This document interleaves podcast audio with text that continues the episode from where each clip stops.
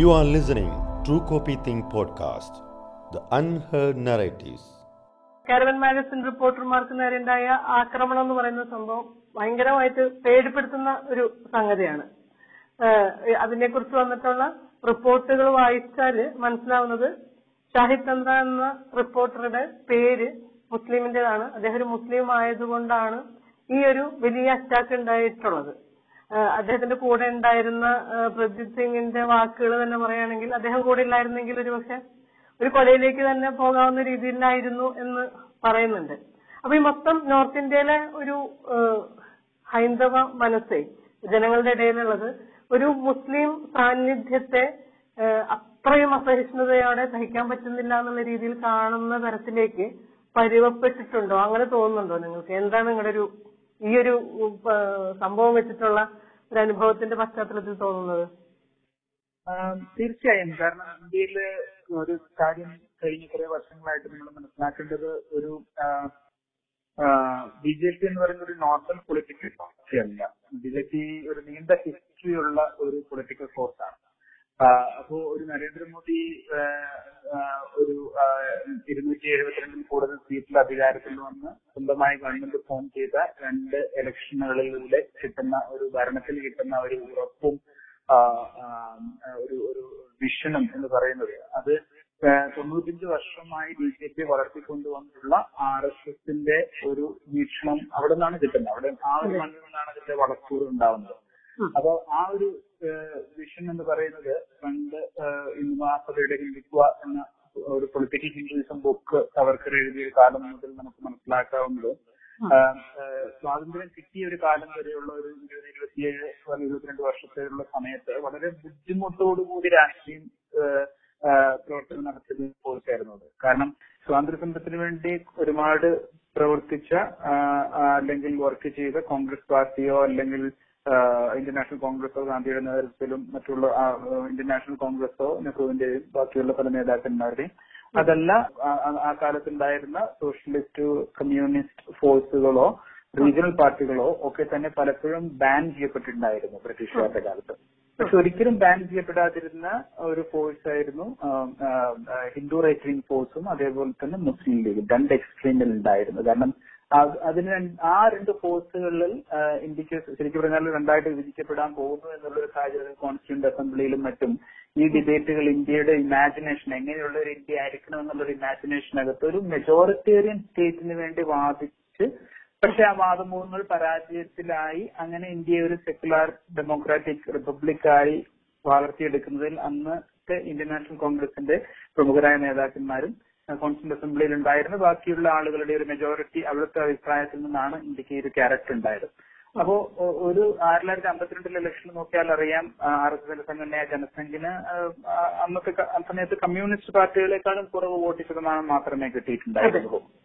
നാലോ അഞ്ചോ ശതമാനം. പക്ഷെ ഇന്നിപ്പോ ഇലക്ട്രൽ രീതിയിൽ അധികാരത്തിൽ നേരത്തെ സൂചിപ്പിച്ചതുപോലെ മുന്നൂറ് സീറ്റോടൊക്കെ അധികാരത്തിൽ വരുന്ന ഒരു ഇലക്ട്രൽ ഫോഴ്സായി അത് മാറിക്കഴിഞ്ഞു എന്നുള്ളത് ഒരു യാഥാർത്ഥ്യം. രണ്ട് ആ, വിഷനും ആശയങ്ങൾക്കും യാതൊരു വ്യത്യാസവും ഇല്ല. ആ വിഷൻ കൂടുതൽ സ്ട്രെങ്തൻ ചെയ്യപ്പെടുകയാണ് ഉണ്ടായത് എന്നുള്ളത് രണ്ടാമത്തെ ഒരു യാഥാർത്ഥ്യം മൂന്ന് അതിനൊപ്പം തന്നെ പൊതുസമൂഹത്തിലെ അഭിപ്രായങ്ങളും പ്രത്യേകിച്ച് വടക്കേന്ത്യയിൽ അല്ലെങ്കിൽ പല ഇൻസ്റ്റിറ്റ്യൂഷൻ ഡെമോക്രാറ്റിക് ഇൻസ്റ്റിറ്റ്യൂഷൻസ് അത് മീഡിയ ആകാം ജുഡീഷ്യറി ആകാം ബ്യൂറോക്രസിയിലാകാം അക്കാദമിയിലാവാം ഇങ്ങനെയുള്ള സ്ഥലങ്ങളിലൊക്കെ ആ കാര്യങ്ങളിലുള്ള വ്യത്യാസവും വന്നിട്ടുണ്ട്. അപ്പോ അത് ഒരു മനസ്സിലാക്കേണ്ട ഒരു കാര്യമാണ്. ഈ കോണ്ടെക്സ്റ്റിലാണ് നമുക്ക് ഇപ്പോ ഏതൊരു പൊളിറ്റിക്കൽ ഇഷ്യൂസും കഴിഞ്ഞ ഒരു ആറേഴ് വർഷമായിട്ടുള്ള നമ്മൾ മനസ്സിലാക്കേണ്ടത്. പ്രത്യേകിച്ച് കാരവാൻഡ് ജേർണലിസ്റ്റുകൾക്കെതിരെ നേരിട്ടുള്ള ഈ ഒരു ആക്രമണം എന്ന് പറയുന്നത് ഒരു ഫെബ്രുവരി മാസം ഈ വർഷം അൻപതോളം ആളുകൾ കൊല്ലപ്പെട്ട ഡൽഹി കലാപം. ആ, കലാപം കൊറോണ വന്നതിന് ശേഷം പത്രമാധ്യമങ്ങളുടെ ശ്രദ്ധ അതിൽ നിന്ന് കുറെ മാറിപ്പോയിരുന്നു. പല സ്ഥാപനങ്ങളും ആ ഫീൽഡിലേക്ക് റിപ്പോർട്ടേഴ്സിന് കിട്ടില്ല പക്ഷെ കാരവാൻ കൺസിസ്റ്റന്റ് ആയി അതിനെക്കുറിച്ച് ഒരുപാട് സ്റ്റോറികൾ പുറത്തു കൊണ്ടുവന്നിട്ടുണ്ട്.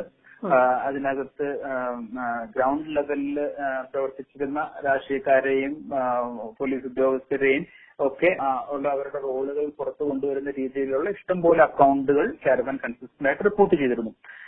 മാത്രമല്ല ഈ റൈറ്റി കലാപത്തിൽ അല്ലെങ്കിൽ മുസ്ലിങ്ങളെ കൊല്ലാൻ പങ്കെടുത്ത കലാപത്തിൽ ഉള്ള ഒരു ഹിന്ദു മോബിന്റെ ഭാഗമായിട്ടുള്ള ഒരാൾ ക്യാമറയിൽ എന്തുകൊണ്ടാണ് ആ റൈറ്റിൽ പങ്കെടുത്തത് എന്നുള്ള ഒരു വളരെ മനോഹരമായ ഒരു കൺഫെഷനും ആ, മനോഹരം ഞാൻ ഉദ്ദേശിക്കുന്നത് അദ്ദേഹത്തിന്റെ വില്ലിങ്നെസ്സോടുകൂടി ഒരു സ്റ്റിംഗ് ഓപ്പറേഷൻ ഒന്നും അല്ലാതെ പുറത്ത് വന്ന് സംസാരിക്കുന്ന ഒരു ഒരു ഒരു കാര്യം അതിനകത്ത് നടന്നിട്ടുണ്ടായിരുന്നു. അപ്പം എന്തുകൊണ്ട് എങ്ങനെ ആയുധങ്ങൾ കിട്ടി എങ്ങനെ ആയുധങ്ങൾ ഉപയോഗിച്ചു എങ്ങനെ ഒരു ഈ ഈ കാര്യങ്ങളൊക്കെ പുറത്തു വരുമ്പോൾ രണ്ട് സൈഡിൽ നിന്നും ഉള്ള ഒരു ഇൻവെസ്റ്റിഗേഷൻ ചെയ്യുന്നുണ്ടായിരുന്നു കാരവാൻ അപ്പം അത് അതാണ് ഈ ഒരു എനിക്ക് തോന്നുന്നത് ആ, ഒരു ജേർണലിസ്റ്റുകളെ ഒരു ഒരു- ഫോളോ ചെയ്യാനുള്ള സാധ്യത ഉണ്ടായിട്ടുണ്ട്. അതല്ലെങ്കിൽ അന്ന് സംഭവിച്ച കാര്യങ്ങൾ തന്നെ ഇമ്മീഡിയറ്റ് ആയിട്ട് സ്പോണ്ടേനിയസ് ആയിട്ട് ഉള്ള ഒരു രീതിയിൽ സംഭവിച്ചതാവാം. പക്ഷെ ഏതാണെങ്കിലും പത്രം മാധ്യമങ്ങൾക്കെതിരെയുള്ള ഒരു അറ്റാക്ക് എന്ന് പറയുന്നത് എനിക്ക് തോന്നുന്നു ഈ ഒരു കോണ്ടെക്സ്റ്റിൽ ഒരു ഒരു നരേറ്റീവ് ടോപ്പ് ഡൗൺ ആണ് കലാപം എന്ന് പറയുന്നത് ഒരു ടാർഗറ്റഡ് മുസ്ലിങ്ങൾക്ക് നേരെയുള്ള ഒരു ടാർഗറ്റഡ് വയലൻസ് അല്ല. അത് പ്രകോപിപ്പിച്ചതിന് ശേഷം ഉണ്ടായ ഒരു റിയാക്ഷൻ ആണ് എന്നാണ് പല റൈറ്റുകളിലും പലപ്പോഴും പറയാൻ ശ്രമിച്ചിട്ടുള്ളത്. അപ്പം അത് അതിന് താഴത്തിൽ പഠിക്കാൻ വേണ്ടി പോയിട്ടുള്ള ജേർണലിസ്റ്റുകളെ എല്ലാം അവർ മുദ്ര കുത്തുകയും അല്ലെങ്കിൽ അവരെ ബുദ്ധിമുട്ടിലാക്കുകയും ചെയ്തിട്ടുണ്ട്. ഒരു ഫിസിക്കൽ അറ്റാക്ക് വളരെ റെയർ ആയിട്ടായിട്ടുണ്ടായിട്ടുള്ളൂ ഉണ്ടായിട്ടുള്ളൂ. ആ ഒരു ഫിസിക്കൽ ആയിട്ടുള്ള അറ്റാക്ക് ആ ഒരു റെയർ ഇൻസിഡന്റ് ആയിട്ട് ഞങ്ങൾ കരുതുന്നു. ബാബറി മസ്ജിദ് തകർക്കപ്പെട്ട സംഭവത്തിലായാലും ഗുജറാത്ത് വംശഹത്യയുടെ സമയത്തൊക്കെ റിപ്പോർട്ടേഴ്സ് ഈ കർഷകർക്കിടയിലും കലാപകാരികൾക്കിടയിലും ഒക്കെ സ്വയം ഒരു കാവ്യത്തുള്ളിൽ നിന്നുകൊണ്ട് അതിനെ റിപ്പോർട്ട് ചെയ്യാൻ പോലും അതിനുവേണ്ടി ശ്രമിച്ചതായിട്ടുള്ള റിപ്പോർട്ടുകൾ നമ്മൾ കണ്ടിട്ടുണ്ട്. കാരണം രക്ഷപ്പെടാൻ വേണ്ടിയിട്ട്. ഏതാണ്ട് അതിന് സമാനമായ ഒരു സംഭവം തന്നെയായിരിക്കുമല്ലോ. ഈ ഡൽഹി ഇപ്പൊ റീസെന്റ് ആയി നടന്ന ഡൽഹി കലാപത്തിന്റെ ഉള്ളിലും അങ്ങനത്തെ റിപ്പോർട്ട് കണ്ടിരുന്നു. പേര് ചോദിച്ചു മുസ്ലിമായ റിപ്പോർട്ടർ പേര് ചോദിച്ചപ്പോൾ ഹിന്ദു പേര് മാറ്റി പറഞ്ഞു എന്നുള്ള സംഭവങ്ങളൊക്കെ വായിച്ചിട്ടുണ്ടായിരുന്നു. അത്തരം അനുഭവങ്ങൾ കാരവാൻ റിപ്പോർട്ടേഴ്സിന് ഉണ്ടായിട്ടുണ്ടോ? ഒരു ഓൺ ദ ഫീൽഡ് റിപ്പോർട്ടിങ്ങിന് പോകുമ്പോ പേര് ഇതിന് സമാനമായ വേറൊരു സംഭവം ഈ ഫെബ്രുവരി മാസം ഉണ്ടായിരുന്നു. സമാനമെന്ന് ട്രാക്കിലേക്ക് എത്തിയില്ല. പക്ഷേ റിപ്പോർട്ടിങ്ങിന് പോയ ഒരു മുസ്ലിം പേരുള്ള വേറൊരു ജേർണലിസ്റ്റിനെ രണ്ട് പ്രാവശ്യം ഐഡന്റിറ്റി കാർഡ് ചോദിക്കുകയും ആ ഐഡന്റിറ്റി കാർഡ് എടുത്ത് കാണിക്കുന്നതിന് അല്പം സമയം ദീർഘിപ്പിച്ചുകൊണ്ട് പോയപ്പോൾ കൂടെയുള്ള ഒരു സുഹൃത്ത് വന്ന് രക്ഷപ്പെടുത്തി കൊണ്ടുപോരുകയും ചെയ്ത ഒരു സമയം ഉണ്ടായിരുന്നു അത് ഈ- പറഞ്ഞതുപോലെ നമ്മളൊരു മോബിന്റെ മുന്നിൽ എത്തിപ്പെടുക എന്ന് പറയുന്ന ഒരു ജേർണലിസ്റ്റിനെ സംബന്ധിച്ചിടത്തോളം വളരെ ബുദ്ധിമുട്ടുള്ള ഒരു സാഹചര്യമാണ്. കാരണം ഒന്ന് അവർ ഒരു വളരെ ഒരു ഫ്രൻസിയിലാണ് അവരുടെ കയ്യിൽ ആയുധങ്ങളുണ്ട്. അവർ ആരെ കാണാനും ആരെ കണ്ടാലും കൊല്ലാൻ വേണ്ടി തയ്യാറാക്കി ഈ വിഷം കുത്തിവെച്ച് നിൽക്കുന്ന ഒരു സാഹചര്യത്തിലാണ് നമ്മൾ എപ്പോഴും അങ്ങനെ സിനിമയിലൊക്കെ കാണുന്ന പോലെ. അങ്ങനെ തന്നെയാണ് മോഹുകൾ പലപ്പോഴും അതിപ്പം ഗുജറാത്ത് കലാപമാണെങ്കിലും നയന്റീൻ എയ്റ്റി ഫോർ ആണെങ്കിലും മുസഫർ അല്ലെങ്കിൽ ഡൽഹിയിൽ വർക്ക് ചെയ്ത് കലാപങ്ങൾ പൊളിറ്റിക്കൽ റിപ്പോർട്ടിംഗ് ചെയ്തിട്ടുള്ള ഒരുപാട് ആളുകൾ വർക്ക് ചെയ്യുന്ന സീനിയർ ലെവലിലൊക്കെ വർക്ക് ചെയ്യുന്ന ഒരു സ്ഥാപനമാണ് കാലവാനുള്ളത് അപ്പം ഞങ്ങൾക്ക് ഞങ്ങളുടേതായ റിപ്പോർട്ടിംഗ് സമയത്ത് അറിയാം ഇപ്പം റിപ്പോർട്ടിങ്ങിന് പോകുന്ന യങ് ആയിട്ടുള്ള റിപ്പോർട്ടേഴ്സ് അത് ഫേസ് ചെയ്യുന്നതിന്റെ ഒരു ബുദ്ധിമുട്ട് അന്നു ദിവസം മനസ്സിലാക്കുന്നുണ്ട്. ഒരു റിപ്പോർട്ടറിൽ കഴിഞ്ഞ് ഒരു വേറൊരു ഇതേപോലെ ഒരു വയലൻസ് കവർ ചെയ്യാൻ വേണ്ടി ഇപ്പൊ റിപ്പോർട്ടർ ഓഫീസിൽ വന്നൊരു ഒരു മണിക്കൂറോളം ഒരു അത് താടി വെച്ചിട്ടുള്ള ഒരു ഒരു ഹിന്ദു പേരുള്ള ഒരു ജേർണലിസ്റ്റ് ആണ്. പക്ഷെ താടി വെച്ചു എന്നുള്ളത് കൊണ്ട് മുസ്ലിം ആണ് എന്നുള്ള തെറ്റിദ്ധാരണയിൽ കേട്ട അത് അബ്യൂസുകളും തെരുവുകളും വഴക്കുകളും അല്ലെങ്കിൽ മരണത്തിന് മുന്നിൽ കണ്ട ഒരു സാഹചര്യത്തിൽ നമുക്ക് ജേർണലിസ്റ്റ് ഓഫീസിൽ ഒന്നൊന്നര മണിക്കൂർ അൺകൺട്രോളബിൾ ആയി കരയുന്ന ഒരു സാഹചര്യം ഈ കഴിഞ്ഞ വർഷം ഈ- വർഷം തുടക്കത്തിൽ തന്നെ കാരവൻ ഞാൻ കണ്ടിട്ടുണ്ടായിരുന്നു. ഒരു ഒരു ഇതേ ഇതേപോലത്തെ ഒരു സാഹചര്യം ഇമോഷണൽ ആയിട്ടുള്ള എക്സ്ട്രീമിലേക്ക് തള്ളി വിടുക മരണത്തിന്റെ നേരെ മുന്നിൽ കാണുക. ഇപ്പൊ ഈ ഒരു മുസ്ലിം ഐഡന്റിറ്റി മാത്രമല്ല. ഇവിടെ ഏറ്റവും കൂടുതൽ എനിക്ക് തോന്നുന്നത് പുറത്തു കൊണ്ടുവരേണ്ടത് ഈ ഒരു അനുഭവത്തിൽ ഒരു ഒരു സ്ത്രീ ജേർണലിസ്റ്റിനെ നേരിടേണ്ടി വന്നിട്ടുള്ള ഓൺ ഡ്യൂട്ടിയിലുള്ള വർക്ക് ചെയ്യുന്ന സമയത്ത് ഒരു സ്ത്രീ ജേർണലിസ്റ്റ് നേരിടേണ്ടി വന്നിട്ടുള്ള ആ ഒരു സെക്ഷൽ അബ്യൂസ് അവിടെ അത് ഒരു സെക്ഷൽ ഹരാസ്മെന്റ് എന്ന് പറയുന്നത് നമുക്ക് എനിക്ക് തോന്നുന്ന ഒരു വുമൺ ജേർണലിസ്റ്റിന് ഒരു റൈറ്റിന്റെ റിപ്പോർട്ട് ചെയ്യാൻ പോയപ്പോ ഈ അടുത്ത കാലത്തൊന്നും ഇന്ത്യയിൽ ഇങ്ങനത്തെ ഒരു. ചെയ്തിട്ടില്ല. ഫേസ് ചെയ്തിട്ടില്ല. ചെറിയ ഒരു ഒരു മൊമെന്റിൽ സഹായത്തിന് വേണ്ടി ഒന്നോ രണ്ടോ പേര് വരുമ്പോൾ ആ ഒരു സാഹചര്യത്തിലാണ് രക്ഷപ്പെടുന്നത്. അല്ലെങ്കിൽ അതിനേക്കാളും ക്രൂരമായ രീതിയിലേക്ക് ഈ രണ്ട് ഇൻസിഡന്റ് എത്താമായിരുന്നു.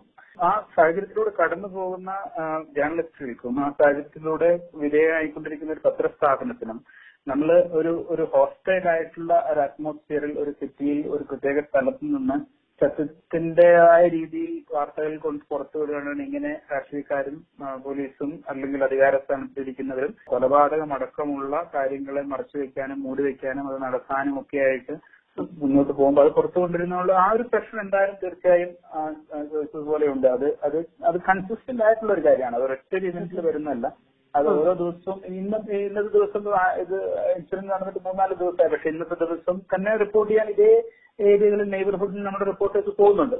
കാരണം പ്രത്യേകിച്ചും കേരളത്തിന്റെ വാർത്തകൾ ശ്രദ്ധിച്ചറിയാൻ ഇത് പെട്ടെന്ന് അന്നന്ന് ചെയ്യുന്ന വാർത്തകളല്ല.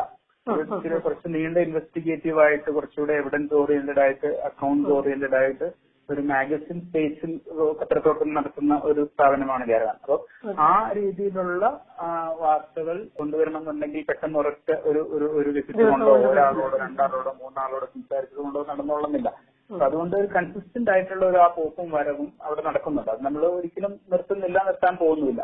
ഈ ഇപ്പൊ ഈ കേസിൽ തന്നെ ഭജൻപുര സ്റ്റേഷനിൽ പരാതി കൊടുത്തു എന്ന് വായിച്ചു. അതിലേതെങ്കിലും തുടർ നടപടികൾ ഉണ്ടായോ പോലീസിന്റെ ഭാഗത്തുനിന്ന് എന്തെങ്കിലും എന്താണ് അവരുടെ ഒരു നിലപാട്?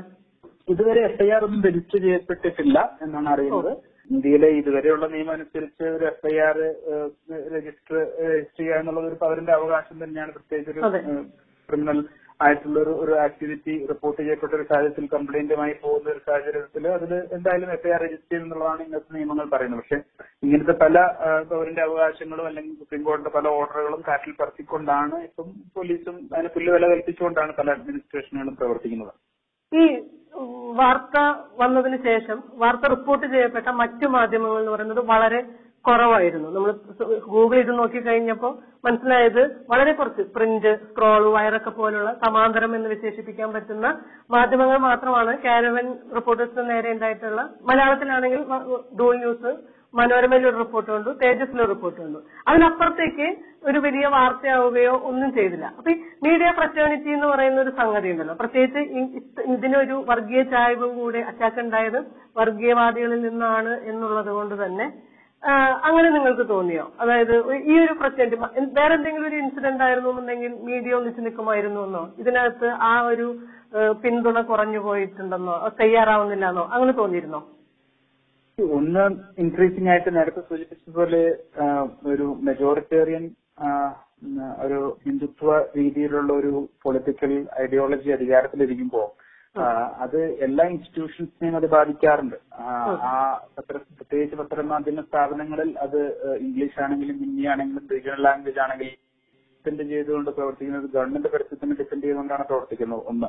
രണ്ട് പ്രൈവറ്റ് പരസ്യങ്ങൾ തന്നെ ഗവൺമെന്റിനെതിരായി നിൽക്കുന്ന ഒരു സ്ഥാപനമാണ് അല്ലെങ്കിൽ ഗവൺമെന്റിനെ ബുദ്ധിമുട്ടിക്കൊണ്ടാക്കുന്നു ഗവൺമെന്റിന്റെ ഏതെങ്കിലും രീതിയിൽ ഗവൺമെന്റ് സന്തോഷത്തോടെ താല്പര്യത്തോടു കൂടെ പോകുന്ന ഒരു സ്ഥാപനമല്ല എന്ന് വന്നാൽ പ്രൈവറ്റ് സ്ഥാപനങ്ങളും പരസ്യം കൊടുക്കുന്നതിന് വിമുഖത കാണിക്കും. അപ്പം ഇത് ഈ ഒരു കോണ്ടെക്സ്റ്റിലായിരിക്കും എല്ലാ ന്യൂസ് കവറേജുകളും മനസ്സിലാക്കേണ്ടത്. രണ്ട് ഒരു ഇതിന്റെ ഒരു ഓണർഷിപ്പ് പ്രത്യേകിച്ച് അത് എനിക്ക് തോന്നുന്നു കൂടുതൽ ഇംഗ്ലീഷിലും ഹിന്ദിയിലും മനസ്സിലാക്കേണ്ട ഒരു കാര്യമാണ്. റീജിയണൽ ലാംഗ്വേജിനേക്കാളും കൂടുതൽ.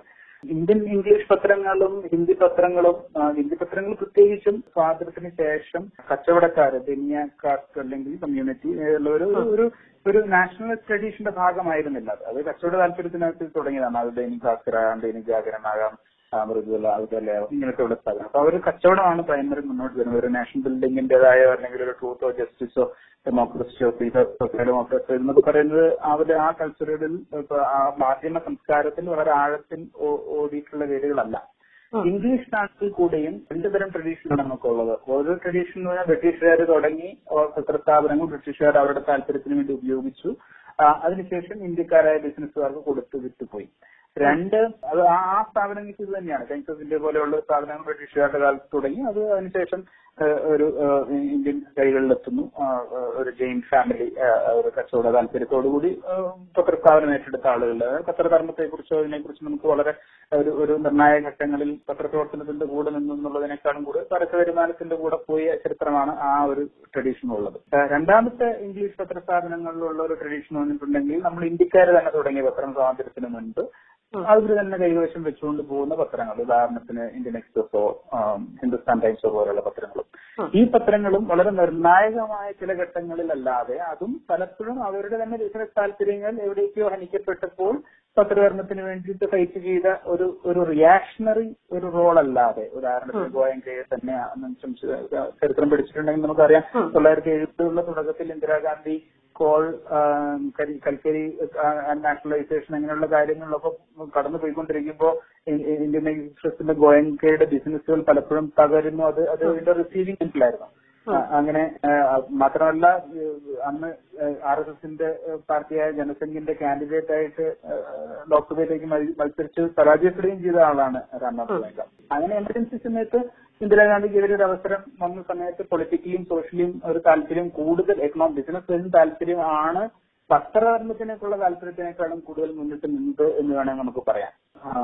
അപ്പൊ ഇതിലുള്ള പക്ഷെ ഇന്ന് ഒരു ആർ എസ് എസ് ഡ്രിവൺ ആയിട്ട് അല്ലെങ്കിൽ ആർ എസ് എസ് ഐഡിയോളജിയിലുള്ള ഒരു ഗവൺമെന്റ് അധികാരത്തിലിരിക്കുമ്പോൾ ഇന്ത്യൻ എക്സ്പ്രസ് ബിഹേവ് ചെയ്യുന്നത് എമർജൻസി കാലത്ത് ഇന്ദിരാഗാന്ധിക്കെതിരെ നിന്നതോ അല്ലെങ്കിൽ ബോഫോസിനകത്ത് രാജീവിനെതിരെ രാജീവ് ഗാന്ധിക്കെതിരെ ഫൈറ്റ് ചെയ്തു. ആ ഫൈറ്റിനെ അത് അവിശ്വസനീയമായ അത് വിശ്വസിക്കാൻ പോലും കമ്പയർ ചെയ്യാൻ പോലും പറ്റാത്ത രീതിയിൽ ആണ്. അതായത് ഇന്നൊരു ഒരു ഒരു ആ ഒരു ആന്തരിക ജേർണലിസ്റ്റിന്റെ ഒരു നിഴൽ പോലും കാണുന്നില്ല എന്ന് നമുക്ക് പറയാം. അപ്പം അതുകൊണ്ട് തന്നെ മനസ്സിലാക്കേണ്ടത് ഈ സ്ഥല പത്ര സ്ഥാപനങ്ങൾക്കും ഒരു ഒരു ലാർജർ ഒരു അജണ്ട ഉണ്ടായിരുന്നോ?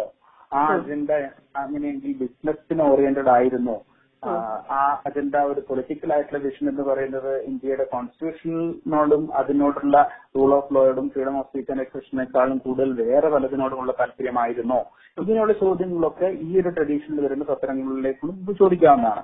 ഹിന്ദുസ്ഥാൻ ടൈംസ് അതേപോലെ വരുന്നത് വേറെ പത്രമാണ്. ഹിന്ദുസ്ഥാൻ ടൈംസും പറഞ്ഞതുപോലെ ബിസിനസ് വലിയൊരു ബിസിനസ് ഹൗസിന്റെ ഇന്ത്യൻ ആണെങ്കിലും വലിയൊരു ബിസിനസ് ഹൗസിന്റെ ഭാഗമായി തുടങ്ങിയ നടന്നു പോകുന്ന പത്രമാണ്. അപ്പം അത് ആ- സ്ഥാപനങ്ങളിൽ നിന്ന് അതുകൊണ്ട് തന്നെ ഇങ്ങനത്തുള്ള വാർത്തകളൊന്നും പുറത്തു വരുന്നില്ല. ഈ ഒരു സ്പേസിലാണ് എനിക്ക് തോന്നുന്നു ഓരോ വർഷവും കുറഞ്ഞു കുറഞ്ഞു കുറഞ്ഞു കൊണ്ടുവരുന്ന മെയിൻ സ്ട്രീമിൽ നിന്ന് നമ്മൾ വളരെ താല്പര്യത്തോടു കൂടി കണ്ടിരുന്ന അല്ലെങ്കിൽ പത്രധാരണത്തിന് ഒക്കെ വിനിയോഗിച്ചു എന്ന് വിശ്വസിച്ചിരുന്ന മാധ്യമം തന്നെയാണ് എനിക്ക് തോന്നുന്നു ഏറ്റവും കൂടുതൽ ഒരു നിശബ്ദത അല്ലെങ്കിൽ ഒരു ഒരു യുനോ മോസ്റ്റ് ക്വയറ്റ് എല്ലാ രീതിയിലും നോക്കിയിട്ടുണ്ടെങ്കിൽ മനസ്സിലാക്കാൻ പറ്റും. ഈ ജനസംഘത്തിന്റെ കാര്യം പറഞ്ഞത്. ജനസംഘത്തിന്റെ കാലം മുതൽ തന്നെ അവർ കൃത്യമായി തെരഞ്ഞെടുപ്പ് രാഷ്ട്രീയത്തിന് മത്സരിക്കുമായിരുന്നു. ആ മത്സരിക്കുന്നതിന്റെ ഒരു കാരണം അവർക്ക് വിസിബിലിറ്റി അതായത് ഒരു കൊടി കിട്ടാൻ കിട്ടുന്ന അവസരം പോലും പാഴാക്കരുത് എന്നുള്ള ഉദ്ദേശത്തോടു കൂടി വളരെ പ്ലാൻഡ് ആയിട്ട് തന്നെയാണ് ഈ തെരഞ്ഞെടുപ്പ് രാഷ്ട്രീയത്തിൽ എല്ലാ കാലത്തും മത്സരിച്ചിട്ടുള്ളത്. അത് വന്ന് വന്ന് വന്ന് ഇപ്പോ ഇന്ത്യയുടെ ഒരു ഭരണാധികാരം ഏറ്റെടുക്കുന്നതിലേക്ക് എത്തിയിട്ടുണ്ട്.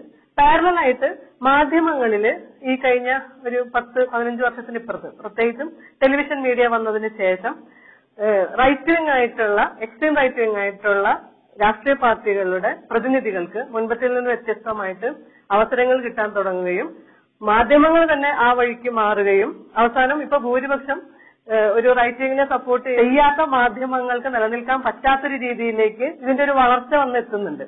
മീഡിയക്ക് വന്നിട്ടുള്ള ഈ ഒരു മാറ്റം ഉണ്ടല്ലോ ഈ അടുത്ത കാലത്ത്. പ്രത്യേകിച്ച് മോഡി രാജ്യത്തിൽ വന്നിട്ട് റൈറ്റ് വിങ് കക്ഷികൾക്ക് സപ്പോർട്ട് ചെയ്യുന്ന മാധ്യമങ്ങൾക്ക് മാത്രമേ നിലനിൽക്കാൻ പറ്റൂ എന്ന് പറയുന്ന മറ്റുള്ളവരുടെ ഉള്ളിലൊക്കെ ഒരു തരം ഭയം ഉണ്ടാക്കുന്ന രീതിയിലുള്ള ഒരു മാറ്റം സംഭവിച്ചതിനെ ഒരു ഇത്രയും കാലത്തെ എക്സ്പീരിയൻസ് ഉള്ള ഒരാളെന്നുള്ള രീതിയിൽ എങ്ങനെയാ കാണുന്നത്?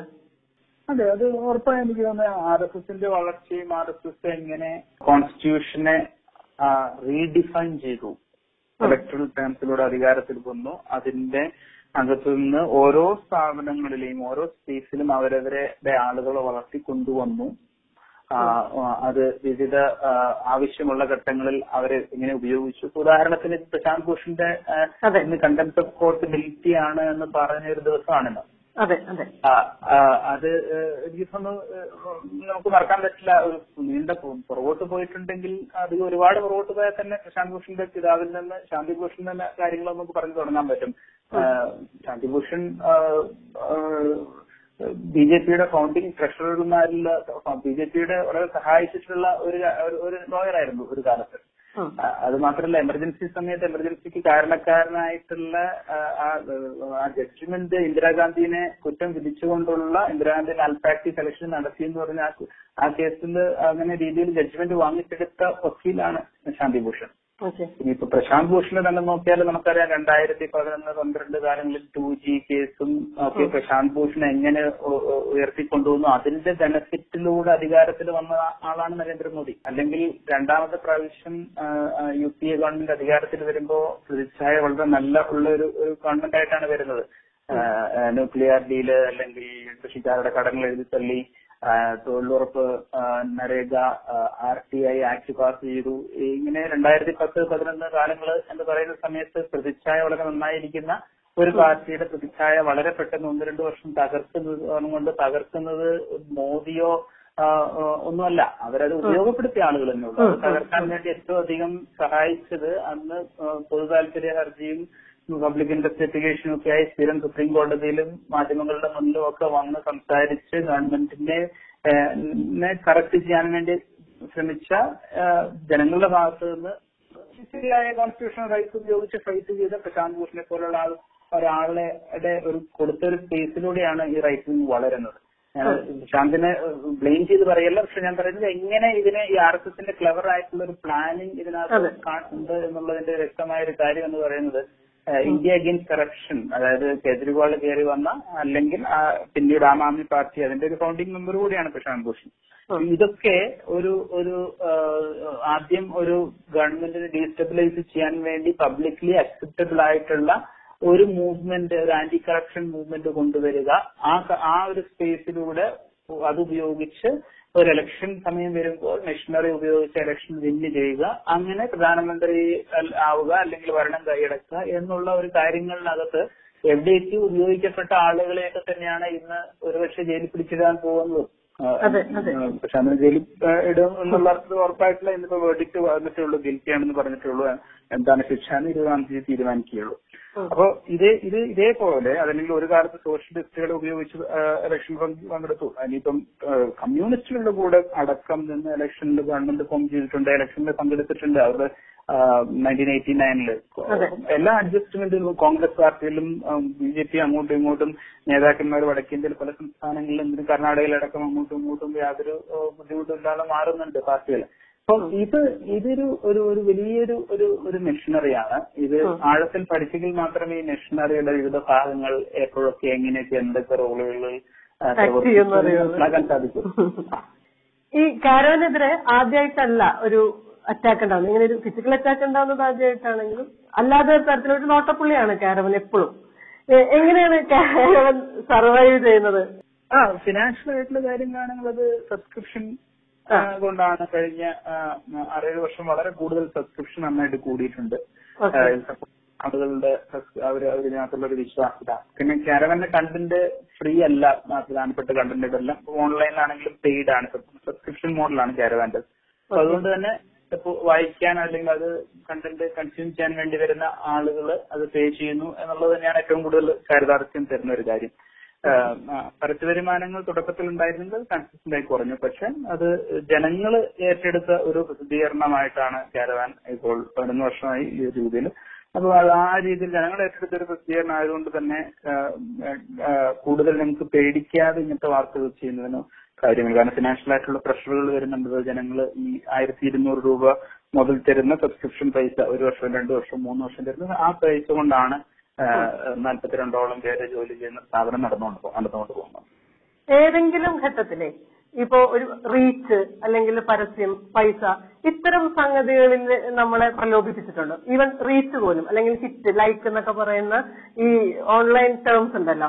അത് നമ്മളെ ഏതെങ്കിലും തരത്തിൽ പ്രലോഭിപ്പിക്കുകയോ അത്തരം പോപ്പുലിസ്റ്റിക് ആയിട്ടുള്ള സാധനങ്ങൾ കൊടുക്കണമെന്ന് ഒക്കെ തോന്നിയിട്ടുണ്ടോ? അതോ നമ്മുടെ അതേ ഉണ്ടായിരുന്ന അതേ നയത്തിൽ തന്നെ പോകണമെന്ന് തന്നെയാണോ തുടക്കം മുതൽ ഇതുവരെ തീരുമാനിച്ചു പോയിട്ടുള്ളത്? റീച്ചിന് നമ്പറിന് വേണ്ടിയിട്ട് അങ്ങനെ ഒരു ഒരു ഒരു വാർത്തയെ കോംപ്രമൈസ് ചെയ്തല്ലേ വാർത്തേനെ വാർത്തയ്ക്കും വാർത്ത ശേഖരണത്തിനും വാർത്തയുടെ പ്രസന്റേഷനും അനാലിസിസിനും അതിന്റെ പ്രസന്റേഷനുമാണ് ഏറ്റവും കൂടുതൽ സ്ട്രെസ് കൊടുക്കുന്ന ഒരു ന്യൂസ് റൂം അത് ആളുകളിലേക്ക് എത്തിക്കാൻ വേണ്ടി സോഷ്യൽ മീഡിയ ഉപയോഗിക്കണം എന്ന് കണ്ട് ഉപയോഗിക്കുന്നുണ്ട് പക്ഷെ. അതിന് സോഷ്യൽ മീഡിയക്ക് പൈസ കൊടുക്കാനോ അല്ലെങ്കിൽ സോഷ്യൽ മീഡിയയിൽ കൂടുതൽ സമയം സ്പെൻഡ് ചെയ്ത് അത് സ്ട്രാറ്റജീസ് ചെയ്യാനോ അങ്ങനെ ഒരു വലിയൊരു ഒരു ശ്രമമൊന്നും കേരളം അധികം നടത്തിയിട്ടില്ല. അത് സബ്സ്ക്രിപ്ഷൻ നമ്മൾ പറയാനുള്ള സബ്സ്ക്രിപ്ഷൻ ക്യാമ്പയിൻ ഒരു ദിവസം രണ്ടോ മൂന്നോ പ്രാവശ്യം അഡ്വർടൈസ്മെന്റ് കാരവാന്റെ വെബ്സൈറ്റിലും സോഷ്യൽ മീഡിയയിലൊക്കെ ഇടുന്നു എന്നൊക്കെ ഉള്ളതല്ലാതെ ലൈക്ക് എത്ര ഉണ്ട് അല്ലെങ്കിൽ റീച്ച് എത്ര ഇതിന് കമന്റ് കുറഞ്ഞു കൂടി അങ്ങനെയൊന്നുമില്ല. അങ്ങനത്തെ ഒരു കാര്യമൊന്നും ശ്രദ്ധിക്കുന്നു തന്നെയില്ല ആ ഒരു കൾച്ചർ ഓഫീസിൽ കൊണ്ടുവന്നിട്ടില്ല. പലപ്പോഴും മാർക്കറ്റിംഗ് സൈഡിൽ നിന്നോ മാനേജർ എന്നുള്ളവര് അങ്ങനെ പറയാൻ വേണ്ടി പലപ്പോഴും ശ്രമിച്ചിട്ടുണ്ടെങ്കിലും എന്താ പറയാ അത് ദൈവാനുഗ്രഹിച്ച് ആ ഒരു വഴിക്ക് പോയി ബുദ്ധിമുട്ടി നമ്മൾ തന്നെ നമ്മളെ തന്നെ പേഴ്സണാലിറ്റി കളയുന്ന ഒരു രീതിയിലേക്ക് പോയിട്ടില്ല. അവിടെ എനിക്ക് തോന്നുന്ന കുറച്ചൊരു ക്ലാരിറ്റി തുടക്കത്തിൽ അത് നമ്മൾ ചെയ്യുന്ന കാര്യം നന്നായിട്ട് ചെയ്യുക എന്നുള്ള ഒരു കണ്ടന്റിന് കണ്ടന്റിന്റെ ക്വാളിറ്റിക്ക് വേണ്ടിയിട്ട് സ്ട്രെസ് കൊടുത്തതുകൊണ്ട് എനിക്ക് തോന്നുന്നു ആ, ഡിസ്ട്രാക്ഷൻ ഉണ്ടാവേണ്ട വന്നിട്ടില്ല. പക്ഷെ ഇപ്പോ ഒരു സബ്സ്ക്രിപ്ഷൻ കൂടുതൽ കിട്ടാൻ സാധ്യതയുള്ള ആർട്ടിക്കിൾ കൂടുതൽ ആ സമയത്ത് പ്ലഗ് ചെയ്യണം എന്നുള്ള ഒരു ഒരു എനിക്ക് തോന്നുന്നു ഒരു ഇന്റലിജന്റ് ആയിട്ടുള്ള ഒരു മാർക്കറ്റിംഗ് അത് കോംപ്രമൈസ് ആ അത് അതൊരു അത് യാതൊരു കോംപ്രമൈസ് ഇല്ല. നമ്മളെ സംബന്ധിച്ച് ഒരു ആഴ്ചക്ക് ഇത്രയേ ഉള്ളൂ നമുക്ക് സബ്സ്ക്രിപ്ഷൻ കിട്ടുന്നുണ്ടോ? അല്ലാതെ വെറുതെ ഫേസ്ബുക്കിലും ട്വിറ്ററിലും പോയി ലൈക്ക് ചെയ്തും റീട്വീറ്റ് ചെയ്യുന്ന ആ നമ്പർ നമുക്കൊരു ഒരു ഒരു ഒരു രീതിയിൽ സ്ഥായി ചെയ്യാൻ നിൽക്കുന്ന കാര്യമല്ല. അത് ഫേസ്ബുക്കിലും ട്വിറ്ററും എന്നും കൊള്ളാം. അവരെ സംബന്ധിച്ച് അത് എൻഗേജ് കൂടുതൽ പോപ്പുലറൈസ് ചെയ്യുന്ന പ്ലാറ്റ്ഫോമായി കൂടുതൽ ആളുകൾ സമയം അവിടെ സ്പെൻഡ് ചെയ്യുന്നു. പക്ഷെ നമുക്ക് നമ്മുടെ വെബ്സൈറ്റിലേക്ക് ആളുകൾ വരുന്നുണ്ടോ നമ്മുടെ വെബ്സൈറ്റിലേക്ക് വരുമ്പോൾ അവർ പേ ചെയ്ത് സബ്സ്ക്രൈബർ ആവുന്നുണ്ടോ എന്നുള്ളത് മാത്രമേ നമ്മളെ ഒരു ഹെൽത്തി ആയിട്ടുള്ള ഒരു ഓർഗനൈസേഷൻ ആക്കി മാറ്റുന്നുള്ളൂ. You are listening True Copy Think podcast, the unheard narratives.